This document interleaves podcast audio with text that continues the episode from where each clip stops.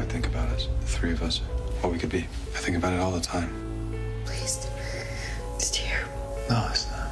I know June. She's my friend. I care about her. How's your day going? You look pretty. Thanks. I wore it just for you.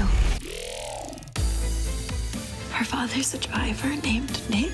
He helped me to survive. Yes, you can, because I can't lose you. I'm not gonna let anything happen to you. What about you? Your girlfriend is a badass. Welcome to Above the Garage, a Nick and June, the Handmaid's Tale podcast. Hey, friends, welcome to our deep dive into season one, episode five of The Handmaid's Tale. This episode is called Faithful, and we're going to discuss it in the context of the show to date. So if you're a new watcher, go and find our spoiler free analysis that we released on Monday of the same episode. This episode is intended for longtime fans to discuss the episode in the context of the show to date. So let's do a round of introductions and dive in. Hi, I'm Wanda. Hi, I'm Marigold. Hi, I'm Ginger. I'm Scarlett. And I'm Kate.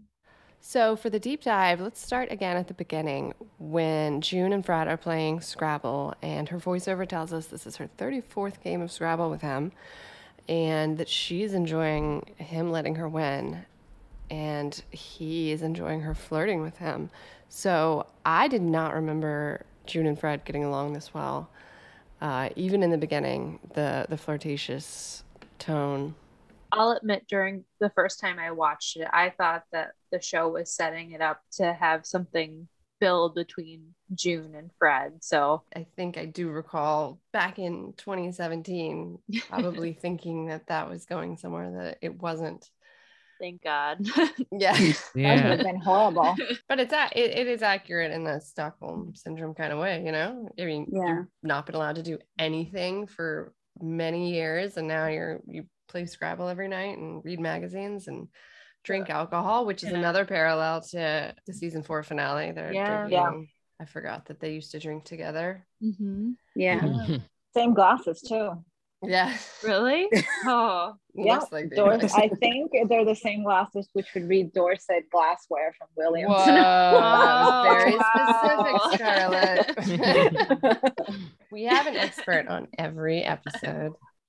I really noticed during when Serena is telling June that she's gonna have to sleep with Nick, when you know she says, "Oh, it's gonna be Nick," and the way June says his name, that softness came out, and I immediately thought of 409 Yeah. when yeah. he says her name, and you know she's so hard in season four and even season three because of what has happened to her. And she's such she's hard and like stone cold and just traumatized. And Nick is the only person who can bring out that softness in her, you know? And it's just amazing, like rewatching and seeing that it started from the very beginning, that they've always, she's always been soft with him, Yeah. like soft in a good way, you know? Mhm. well, Lizzie did say in, a, in an interview, I think it was in the wrap, or I forget exactly where, but she did say that June is herself with Nick. She's softer, you Mhm. know. Mhm. You can tell that she wants to be with Nick. Mhm. I think that's why season three she's so so detached and so different. You know, like season three is is like her turning point into becoming this ruthless person, like becoming more like Gilead. And I think she has that ability to become that because he's not there. Right. Yeah that's the way that I that I kind of see season three. No, a I way. agree. And I think too, like, you know, back to when they're in Fred's office and, you know, Fred says, What else what else is there to live for? And June says love. I think it's very important because I hear a lot of people say, well, June should be alone. Like she shouldn't be with right. anyone. Mhm. But Oh my god. Back, but this episode, she says she wants love. That's what she lives for. Right. So this is what she wants. And then obviously we see at the end of season four, she clearly wants Nick right. for a lot of these reasons because of the way he treats her, you know? And I think, you know, a lot of people like to say she should be alone, which honestly kind of even offends me because I don't think we should be telling a woman who's been like yeah. everything has been taken away from her for seven years. I don't think we should be telling her how she should feel. Yeah. Um, but I just think it's I think she this go literally goes back to season one where she's saying she wants love. She doesn't want to be alone. well, she I mean, that scene at the the um truck, what is the food truck with Luke? It shows that Mhm. she wants she was searching for love Yeah. at, on a Tinder. She had a Tinder profile. So what makes people think that she wants to be alone? June, June has never wanted to be alone. Mm-mm. Not not ever, like you said. Not And what's day one. better than being with somebody who has been there with you through a lot of your trauma, you know? Right. Yeah. Like what's better than being with somebody who's seen it and he's been in that war and he understands you and not only does he understand you, but like he he can help gives you heal too. Exactly he gives you that autonomy that you Mhm. desperately want and need. He he's selfless, like he's seen the worst of you. Like Yeah. Yeah. yeah. been, you know, every the lowest you've been, the meanest you've been, the murderous you've been. Like Yeah. Right. Every it's- it's- single aspect of you he loves. True. it's the only time she can be vulnerable. It's the only time she can be herself. And it goes again to that flashback of, you know, then I'll love whoever you become. No, because you expect Luke expects June to be somebody else, and June feels that she has to fit this mold in order to be loved by by Luke. She says it on the boat. She Mhm. feels like she owes him. And I don't doubt that she cared and she loved him, but it's just not the same love that Right. one in a lifetime love, unconditional love, because that's what it is between Nick and June. It's been shown since season one all the way to season four. So that flashback is really important because, you know, it's showing Luke saying, I'll love whoever you become. But that's not true. Once we get to 410, we know exactly who's going to love whatever June becomes because he's loved June who she was before, even though she he didn't know her. He Mhm. loves what June was before, loves what June is now, and he's going to love whatever June becomes after because he loves June. Period. I think it was funny because I, you know, rewatching this episode when they're talking about the 10 ways um, to tell how he feels about you. And in Fred's office, like she reads, he brings you small gifts. And the first thing that popped into my mind was Nick bringing June the gift of Fred. right. in Not a small I'm like, gift. that's like, that's such a good parallel. Pretty big gift. Yeah, that's actually Yeah. a huge gift. That's my thing with Nick is he always like gives her the best gifts. He Literally does. bringing her messages of her husband's love from Canada. Right. That is mind blowing to me because very few people would ever do that. The file on Hannah. Yeah, the Like, file on yes. Hannah. He didn't yeah. even know that he was going to see her again, and he was doing all of this work for her. He's like, well, Yeah. she's Mhm. gone. What can I do for her? Well, she, you Yeah. know, now that she's gone forever, and Exactly. he does it. And then he brings her the gift of her rapist. There in the you go. I mean, what what better gifts could a woman in her shoes know? Well, literally, there is no better gift that any woman could ever get than her Nope. rapist. So it's interesting. He she checks off the only two of the ten that she got through in that magazine. I'd like to track it down, and I'm sure he fulfills the other eight. Okay, back to the intimacy coordinators for season Oh, four. yeah. there was no sex scenes. I know. Yes, there was. Oh, right. So, yeah, the end of season four, episode seven, when June's just finished confronting Serena and she comes back home to Luke. And, uh, You guys consider that scene with Luke rape? yes. I, I I, want to say something. Yeah. If you're seeing it from the outside, yes, he didn't want to, you know, and by Yeah. definition, that's what it was. And I If you're can't a really jury, say, well, you're saying yes, correct? Yeah. Yes. if, Yeah. yeah. I mean, I can't really go say, well, he can push her off because that's going to revert to the times where women don't fight back and then they don't get justice. Yeah. So that's, Yeah. I mean, we think about it because unfortunately we do, but mm-hmm. in the same sense, if June and Luke don't consider that rape, which they're they're characters, I know this. Mm-hmm. I don't think they consider that rape themselves. We're looking at from the outside, Yeah. so we know what it is, but I don't think they think that's what She that considers was. it I- rape because of the voiceover that she said right afterwards. What did she say? Right What did she say? Sorry. I don't I don't remember. Voiceover, It's when she's describing, talking like, about Serena, Serena, right? yeah, and she Oh. says she'll rape you or whatever, and it's Yeah. showing like June and Luke at that time.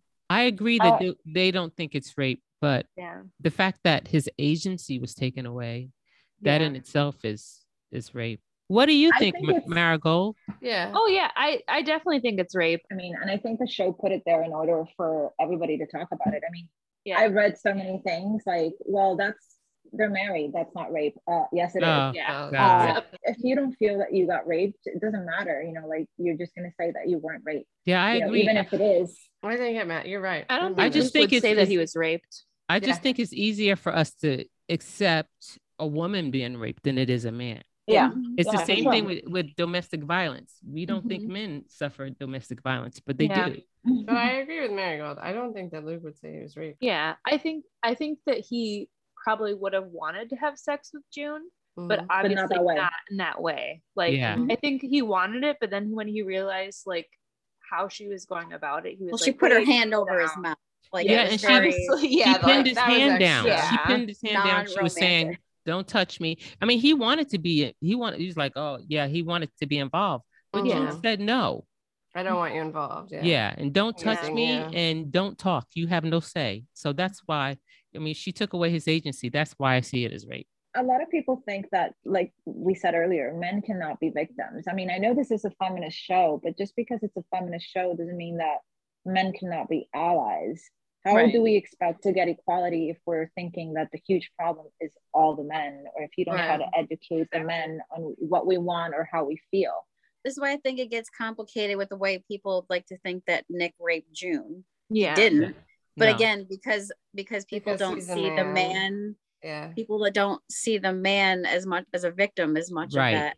he's an eye but he still has no choice Right. um when when undercover fbi agents go undercover they have to kill people and they have to do drugs because they have to keep the mask on in order to catch the big fish and their morality is going to be lost along the way we haven't seen nick's morality get lost along mm. the way He is a true ally to all women and he's just because June is a feminist and we're all feminists and it's a show about women doesn't mean you can't have a man who supports her. Like Right. she's Right. still she's a woman she's a woman but she's still a human. Like humans want to be loved. right. So to have somebody support you and like give you that stability and like mental health and all that, like that helps her be even more of a stronger woman, you know? So I had two more observations. So when Luke and June are in the hotel room and she asks him to leave his wife, and then Luke says, I'm in love with you. I that struck me because he said he's in love with her, which to me just doesn't sound the same as I love you. Uh, And I, I don't I Oh. don't know. I'm trying to remember like if we've heard Luke say I love you to June or her say it to him in the show. I don't remember, she said but it to him Oh. on the cassette tape and in the letter. They both say it at the christening of Hannah. Okay. okay. But I just think that it was struck me as interesting that- strange sounding too, though. That that yeah, is because he first said I'm it. in love with you, which for Nick and June, they've never said anything but I love you. Which Right. also they've never even said I love you too, like in the bridge scene Yeah. that I love so much. I really appreciate that he doesn't say I love you too. Because I mean I think that's fine to say, but I think even I love you too comes off different than I love you. Because I love you too can kind of sound like I'm agreeing with you. Mhm. But I think if you both say I love you, it's like It's more. state it's just it's more powerful. So I thought that was I don't know, that was striking Mhm. to me. Me too. And then also one more observation I had too when they first get when um, Luke and June first get together and they go to that hotel room. I'm always listening to the background noise in this show, and I give like the sound people major props because all these little details of this show are just so important. You don't really realize it when you first watch it. But when they go to the hotel room to hook up for the first time, there's sirens in the background like emergency sirens and i was like oh my gosh is that is that like even a sign back then like a red flag like look there are sirens with this relationship That's really Abort, interesting. yeah that cafe scene was actually a foreshadowing of what's to come because you Yeah. see those little those Growth. four little girls in the background. and the red mm-hmm. dresses Yeah. Oh, mm-hmm. I didn't remember that they were in red. i noticed that Yeah. too Yep. Oh, Yeah. wow. Handmaid red mm-hmm. Traveling in pairs. We also wanted to hit again in the deep dive um, that scene after the ceremony in this episode when June goes up to Fred's office to confront him about touching her inappropriately. Well, Gilead inappropriately during the ceremony. And then he um, says that quote that's used a few times in the show. better never means better for everyone It always Yeah. means worse Better. for it always some. means worse for some that line goes back to um, I believe season two. We were talking about the Boston Globe, and um, Nick tells her that it's it's best for her to leave, and June uses that same line that Fred told her. So it was I didn't catch on to it until I rewatched it last night that that's what Fred tells her, and then she tells Nick in the second season. So there's another Well- parallel right, Right. there. Well, because she He's- says she wants to stay for Hannah, and Nick says it's better for everyone if she goes. yeah, yeah, And- yeah. Yeah. Um, going back to their conversation in the kitchen where June asks him if he's an eye. Mhm. Um, back again, back to that line where she tells she tells him, "Please don't tell me what to do, or please don't tell me where to go." You know, again, I I mentioned earlier, I think it's such a turning point in their relationship, but from that point on, he never again tells her what to do. And again, I think back to the Boston Globe where he just gives her his gun and lets her he's going to let her drive away because he's not going to even though we all know like she's not rational in that scene Mhm. Yeah. he's not going to tell her not to go he just can't do that that's not who nick is and he won't do it Yeah. She's established the, that boundary early on, and he's never crossed that ever. Never again. Like, what Nope. man has ever listened to a woman that? In, I know. Like, He could have easily lied to her about being an eye, but he was always truthful with her. mhm. Never tells her what to do. Like let it go. We're gonna put Fred on the wall. You Yep. just gotta let it go. Yep. Yeah. You don't wanna but like that, that's absolutely true like that is probably i think one of the biggest yeah i think it's like the biggest moment in their relationship is what happened in the kitchen like ginger said he said you know go to your room i'm trying to tell you to be safe and she's like do not tell me what to do you know Yeah.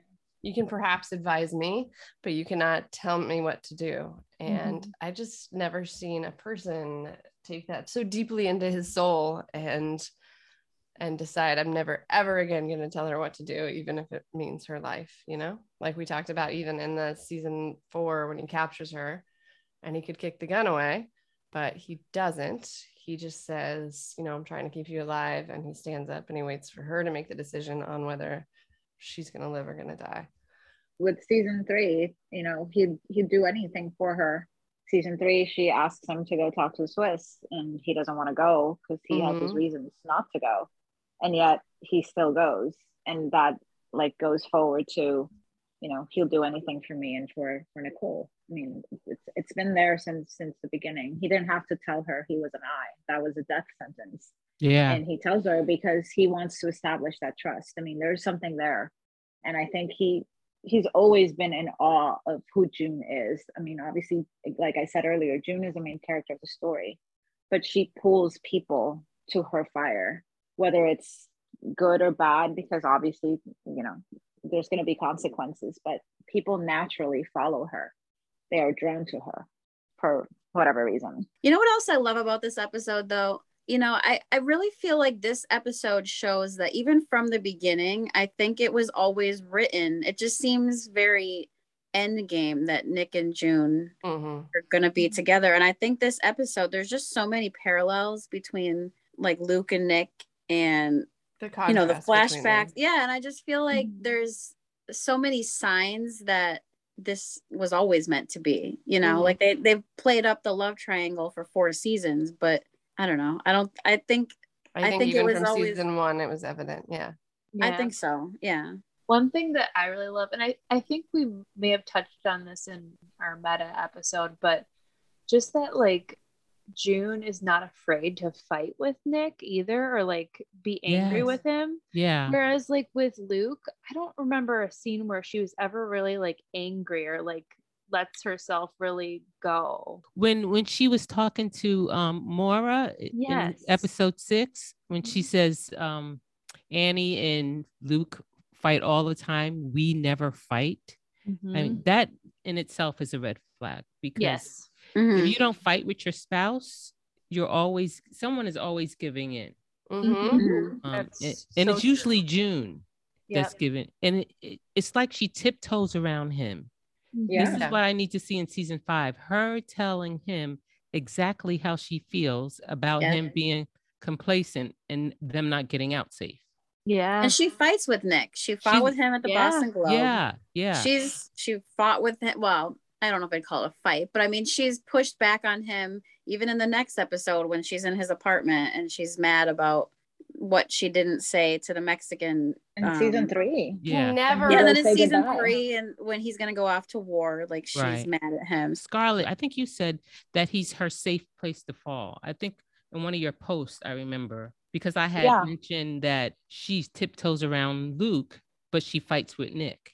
Yeah. Yeah, she she's and and even in Canada, she she just got to Canada after being fucked up for seven years, and she's still trying to make him feel okay Yeah. when it Yeah. should be the other way around. Um, she's not she she doesn't feel comfortable opening herself up.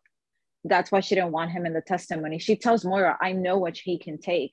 Yeah. It's not what he can take. I mean, I know he's had his share of trauma. I mean, he lost his daughter, he lost his wife, but Mhm. it's not the same thing. Trauma is not a competition. yeah. You know, Mhm, everybody. right.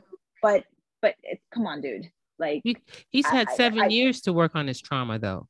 Yeah. know, yeah, but he's he does he he hasn't. You know, he he Right. just simply thought that everything was just going to go back to normal, which which is not a valid reaction, but it's kind of like a normal reaction. hmm Um, maybe, and I think I said it in one of the podcasts. It's like with COVID, we all think that things are going to go back to the way they were. They're not. You know, this Right. is our new normal. Things are Yeah. always going to Um, be different. Yeah. So, so I- think June noticed exactly what love is supposed to be or how you're supposed to be treated, and it's kind of ironic she found that in Gilead Right. because she wouldn't have found it anywhere else. And she she wouldn't have had to be how she is if it wouldn't have been for Gilead because she wasn't like her mother. You know, she had this she has this weird relationship with her mom, and even her mom tells her you're gonna settle. And that's the way that I've seen her relationship with Luke is like you're settling for what society tells you that you should have, hmm not Yeah. what you want. Right. So what she wants is Nick. We can spend hours analyzing this, obviously. And it- but it's and an interesting perspective. I think that it's important that they are both in this show. There is a person like Luke who is your average male that's plodding along, kind of sexist, but not like glaringly so. But you know, when his wife's money gets taken away, he's like, "It's okay, I'll take care of you." You know, It's like he's unintentionally sexist. Like I don't think Luke has like a malicious intent, none. but yeah. he's benefited from the patriarchal Patriarchal. society Right. before Gilead even. So right. Whereas you Nick have- Nick did not have any of these benefits in his in his life before Gilead, which I think is an interesting, you know, it's it's their backgrounds play a big role in who who these men are. right and how he's they the treat June. teenager he's the teenager like you know he was like 18 19 and he gets you know he has a bad family he has no money he's trying to support his alcoholic brother yeah. uh, possibly dad i forget exactly what's said and what's in my head canon but anyway so he's trying to support his family and he is taken in by a group that targets people that are exactly like him. And and in a, an actual situation where this would happen in reality that th- these are the two like two of many types of people that are in play here right? And i think it's really interesting that the show involves I- both of them and then how they develop from that point forward. Do you guys remember when Luke went to go visit uh, Fred in, in jail in Canada? Remember Yeah. when Yeah. he went Mhm. Mhm. and he sits down and he tells Fred that you and I he I'm not quoting verbatim, but he's saying, you know, you and I came from good families, we're educated, we're men of faith. I mean, right then that tells you that both of them came up and they have these misogynistic ways or these um patriarchal ways. It- Mhm. They they sort of have the same upbringing. Whereas, like you were saying, Nick Nick didn't. Nick didn't come from anything like that, you know, as far as we know. yeah. But that Right. just reveals that Luke and there's some similarities between Luke and um yeah. That's interesting. That's a good point. yeah. I think that, like Marigold said, I, I don't think Luke does things maliciously. He's not. I mean, if you have to choose between Fred and Luke, obviously I'm gonna choose Luke. right. He he doesn't. His intention is not to hurt June or to hurt anyone. It's just he doesn't know better. Like for me, my problem with Luke wasn't that he was unfaithful to his wife. It was just that he was oblivious and ignorant to the things that were happening to his wife because he didn't know any better because they don't affect him and he didn't have the capacity to look past that and try to put himself in her shoes Right. and he's overbearing and these are things that as women we are told to look past them. Like when when they're telling us that we need to find a significant other to settle down we're told to look for a provider a protector and a good father. And a man can be a great father and still treat his wife like shit. But that Right. wife is not going to leave because she's not going to want to leave her kids without a father. Mhm. so the pressure Right. is on the woman. When a man is being protective we're supposed to like like that because we're made to believe that we need protection Mhm. and men sometimes do these things they don't do them on purpose because misogyny is just ingrained in our society. Sometimes we even promote it without even noticing. And and i think that's what luke represents and that's my big problem with luke. Like since the beginning since since i think the third episode there's a lot of that there. Even if like Nick did benefit from that patriarchal society, I think that he recognizes his privilege, you know, and I think that he recognizes that women have been oppressed and he tries to do something about it too. I think he regrets He's it never- very much. I he's think never he's a self-loathing, like guiltful person. he's Mhm. never mistreated a woman in the show even with serena like yeah. he treats her Yeah, with respect Definitely. Actually, mean, that look- bugs me. Look how Rita talks to him. He's never come back at her ever. Yep. Yeah. I think Wanda mentioned it when when he's talking to the Marthas in season four. They're not afraid of him. Right. They're No, not. they afraid yell at him. Yeah. Yeah, they treat him Like like, they're kind of you know, disrespectful to him, but he doesn't Mhm. care. Well, because he's he's he's- he's one of them, really. Yeah. You know, Mhm. he's just playing a game. He's just wearing a mask, and they know the true Nick. So Yeah. Right.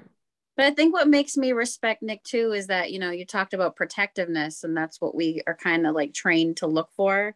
And, you know, a lot of times, well, sometimes, you know, in a patriarchal society, men can be protective in a overbearing way. overbearing way. But I, I think the way Nick is protective, because he is he is very protective of June, Mhm. but it's in such a I don't know, it's such a caring way, and it's definitely not overbearing because he's protective of her, but he never he still lets her make her own decisions, even if they're not good decisions. right, And I, I think that's basically he's her support person right, you know, which is why she survives Gilead. She tells Luke in season three, like, he helped me He to helped me survive survive. because he's there for her. Like we talked about in the last episode, like, I think he's the difference. And I think it's even with even with all the other handmaids, they don't have a Nick, you know, and she has this man who he's protective of her, but he lets her be her. He sees her. He lets her be a woman with opinions and her own thoughts and but like he's still looking out for her and trying to help you know steer her you know he's out behind the scenes doing things you know with being an eye and going against fred or whatever but i just think that's what makes me draw i'm drawn to him even more because you just don't see that even in men that are not living in a gilead society you know hmm He sees her as an equal. He doesn't see her as a woman and limited by being a woman. She's limited because she's in Gilead, and Gilead limits you because you're a woman. He Right. sees her as just June. She's June. Period. She's nobody else. Yeah, that's which what I like about his character. which as I love because the whole theme of season four was freedom. And really, since the very beginning, season one, Nick has always been the one that gives her true freedom. right, You know, she's living in Gilead and Well, good- everything's take, taken away from her, but her freedom has always been with Nick. Because especially now that she goes to him to his apartment, like that's their freedom together, you know, which you s- you really see in season two once Eden is in the picture and now they can't go there. They don't have that freedom anymore, you know. So I think he's always represented freedom for her. When it Oh, goes back see to her quote And- with Fred um, about love, I mean, that's ultimately what saves her this entire four seasons. And in Canada, she was supposed to be free. And she isn't Yeah, really she free No. Right. until 409, until she sees Nick. Like we get to see June again.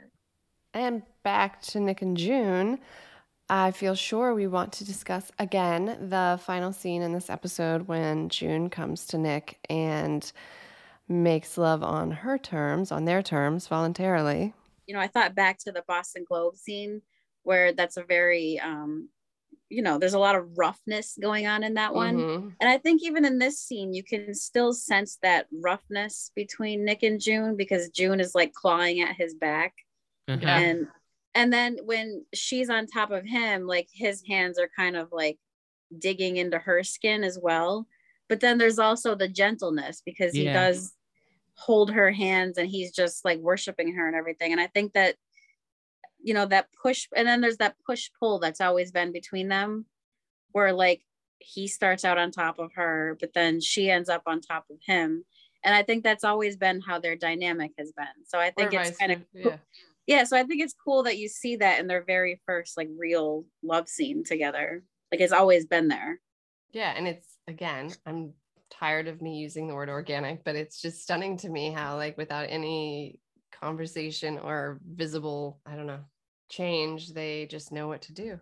Mhm. And it's really beautiful. It literally always looks like a dance between the two of them. It does. The song at the end after she goes to Nick is I Want a Little Sugar in My Bowl by Nina Simone. Yes. Yeah.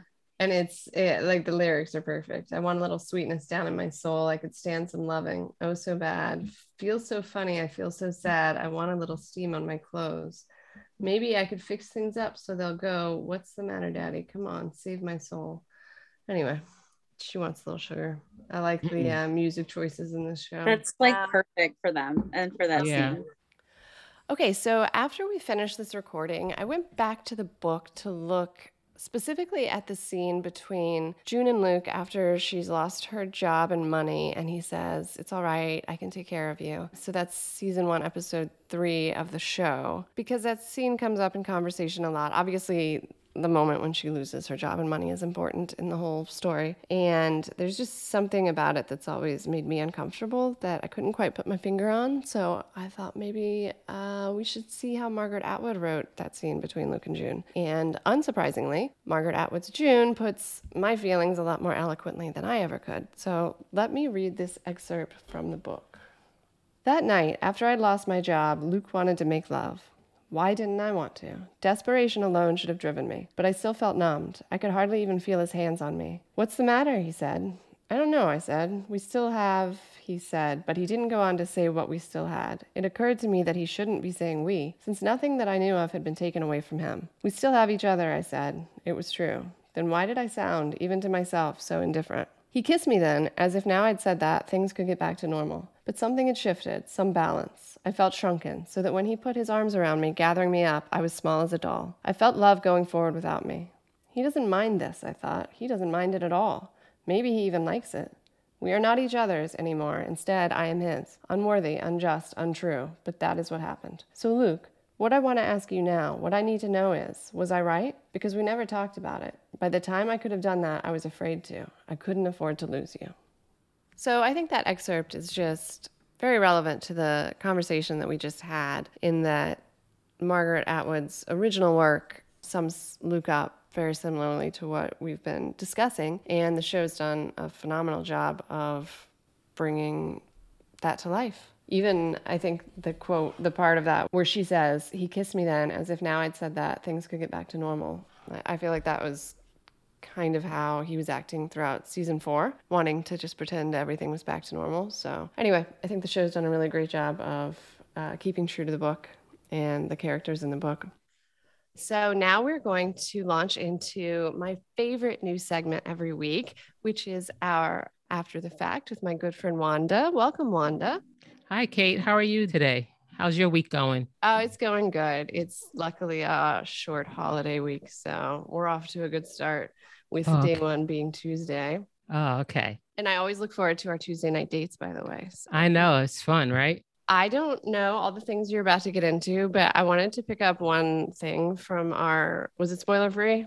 Yes. Anyway, I just want to clarify the fact that I will die on the hill of Serena subtly advising June to seek out Nick further Okay. for better chances of insemination. Okay. and I, I'm a good friend of yours, and I don't want you to die on that hill alone. so, so maybe we should ask the audience. Someone come save me at some point.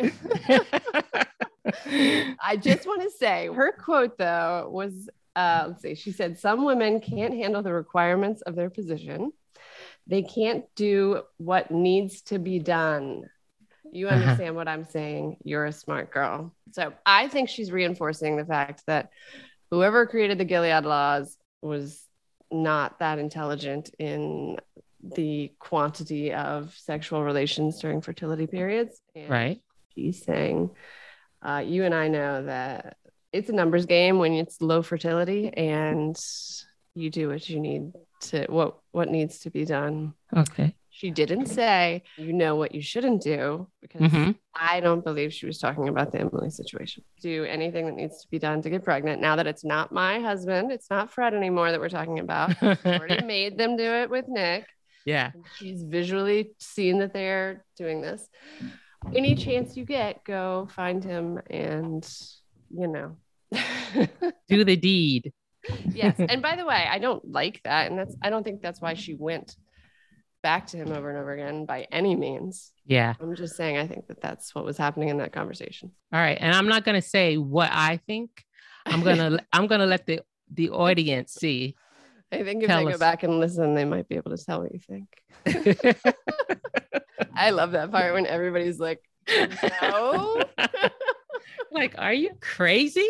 There's no way she's telling her to do that. For the record, there is one other person on this hill with me, Melissa, out of our group of many people. So the So odds tell- are not in our favor, but I know. Yeah. I think that's what a lot of us don't want to give that to Serena. So. Yeah. that's why we're so adamant that you are wrong. but we'll I su- see. I support that. Okay. All right. So, what did you have for tonight? All right. So we don't have that much this week because you guys were actually very good in episode four. So I'm just finishing up uh, a few things with episode three. And the first thing that we're going to talk about is the panel wanted to know what Fred said about Eden's sister.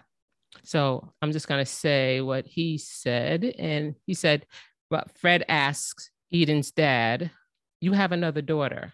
And Eden's dad replies, He has mm. truly blessed us. And then Fred says, Make certain she learns from her sister's transgressions. In tragedy lies mm. opportunity, which I think he actually misquoted Einstein, which I think the quote is In the middle of every difficulty lies opportunity. But of course, it's Fred. So, what I don't like about that is that he says that Eden transgressed, and she's the most innocent person there. And yeah. she she's her nick and june are the only ones that use the bible correctly that quotes Right. the bible Right. so um uh, that whole thing was a, a tragedy but that Uh, that's what he said I can't get restarted on that, but it's, I know. there's another daughter that is being persuaded by the wrong people. right so the next thing we have is a panel member mentions that june talks about love in every season and she was right she just said that june told luke that Holly was born out of love in season two when that actually happened in season three, episode five, The Unknown Caller. So that was, she was partially right. And then the next thing we have is the aunt's authority. Mm, that's interesting. The question that the panel wanted to know was why didn't the Guardian stop Moira? Remember when Moira and June were escaping from the Red yeah, Center? Yeah, when they walked out of the Red Center, I wondered that. Yeah. Yeah. Well, actually, it's because the aunts have full authority, unbridled authority over the handmaids. Their power is sort of comparable to the commanders, if you think about it. They're they're the only ones other than the commanders that can read or write in Gilead. That in itself is powerful, right? Yeah. but uh, I wanted to look at where what seasons you can see their power displayed. In episode 10 of season one, when June and the other handmaids refuse to stone Janine, a guardian points the weapon at June and Aunt Lydia yells at him, No, these girls are my responsibility. Oh, yeah. And then in episode two of season three, Aunt Lydia cattle prods June and Lawrence does nothing. Remember when Lawrence is said, he just let her get away with it. And then episode four of that same season, season three, Aunt Lydia beats Janine in a room full of commanders and they do nothing. Hmm. And then in episode one of season four, Aunt Lydia comes before the commanders council and is told that she's not going to receive any any punishment any longer. And Calhoun says to her, "This is not an exoneration. Those children were taken by females under your charge." And then in episode eight of season four, Aunt Lydia is told by Lawrence that Janine had been captured in Chicago, and Lawrence says the trouble that she has caused and the defiance. It's such a poor reflection on your training on Gilead. And Aunt Lydia says, Yes, Commander, I assure you that this girl was led astray, trying to blame June. Mm-hmm. But then Lawrence says, This girl was your responsibility. In other words, Aunt Lydia, the buck stops with you. Yes. So, but oh, um, those are really good. That's yeah. And the last thing we have, which this is a doozy. Okay. So, can the commanders have sex with their wives for other than procreation reasons? Right. So, after the two years, right? Because I think they have two years until they get a handmaid. Right. And I'm very curious too. After that point, are they supposed to? Do tell. They are, yeah, they are allowed to have sex with their wife. Mm. There's no limitation on their, you know, when they can have sex. The limitation is only on the handmaids and the commander's relationship because the commander and the handmaids are only supposed to have sex for procreation reasons, not the wives. And I have proof. That's fascinating. I always thought they weren't supposed to. So no, no. I don't know why people, when this is a theocracy, I know, it you know, make any sense. It I doesn't, know. right? So, okay. So th- let's look at what the Bible says. We know that uh, Gilead appropriates or misuses the Bible, but it's still considered a theocracy, right? Yes. Okay. So also keep in mind that the relationships in Gilead have been altered, undermined, and in many ways forbidden. That's what makes Nick and June's love affair so fascinating to us because it survived all of that adversity, right? Mm-hmm. So, okay, so let's look at what the Bible says about marriage. Okay, so we're going to look at Hebrews 13 and 4. And it states that marriage is honorable in all, and the bed is undefiled. But fornicators and adulterers, God will judge. And that undefiled means it's uncontaminated. The marital and, uh, bed. Yeah, the marrow bed is uncontaminated. In other words, the sexual intimacy shared between a husband and wife is to be reserved for that couple alone. God created the sexual union to be between a husband and a wife, period. No other use of sexuality is ever condoned in scripture. To abuse or misuse God's gift of sex is to defile the marriage bed. So that's what God says about it. So let's look at the proof that Gilead, that they're allowed to have sex in Gilead. Okay. Mm-hmm. Season one, episode nine, Janine and Putnam. Mm. Putnam says in response to Janine, Janine's ex- accusations, she's not well. And then she says, I was well enough to suck your cock. this is on the bridge, right? I yeah. Then she says, I did every fucked up thing you wanted all the freaky shit that she'd never do. So, yeah, that's proof that they're having sex. Yeah. And then season two, episode five, Serena is talking to the newly married Eden, and she says, Did your mother tell you what to expect tonight when you lie with him? Mm. Uh, and then she says, It's your duty to bear children. That's one of that's one of the things that's her duty. But also, and this, this is Serena saying, but also let him kiss me with the kisses of his mouth, for thy love is better than wine. And Eden says, I don't understand. And Serena says, the act, she's talking about the sexual act, mm-hmm. lying together. It can feel wonderful for you as well as him. And then Eden says, but it's lust, but lust is a sin. And Serena says, not between husband and wife. It can bring you closer together. It should anyway. And then episode 10 of season two, Commander Horace gets his wife pregnant and he's oh. promoted because of it. Right. They're very excited. Yeah. Yep. So that's it.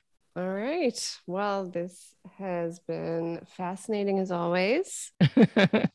and thanks for doing all the hard work. I um I don't know how what your process is like, but thank you for putting in. You're welcome. I guess we'll take a break next week because you don't have anything. That is correct. We, audience, are working on a special project for next right. week that right. come out on Wednesday. So we're going to take a mid-season break from our rewatch and resume that the following week. Okay. But do watch out on Wednesday for something that we are very excited about. All righty. Then I guess that is a wrap on our deep dive into season one, episode five of The Handmaid's Tale. We will see you next Wednesday for our special project and the following week to rewatch season one, episode six. You know, I think about us, the three of us, what we could be. I think about it all the time. Please. It's terrible. No, it's not. I know June. She's my friend. I care about her. How's your day going? You look pretty. Thanks. I wore it just for you. Her father's a driver named Nick. He helped me to survive. Yes, you can, because I can't lose you. I'm not gonna let anything happen to you. What about you? Your girlfriend is a badass.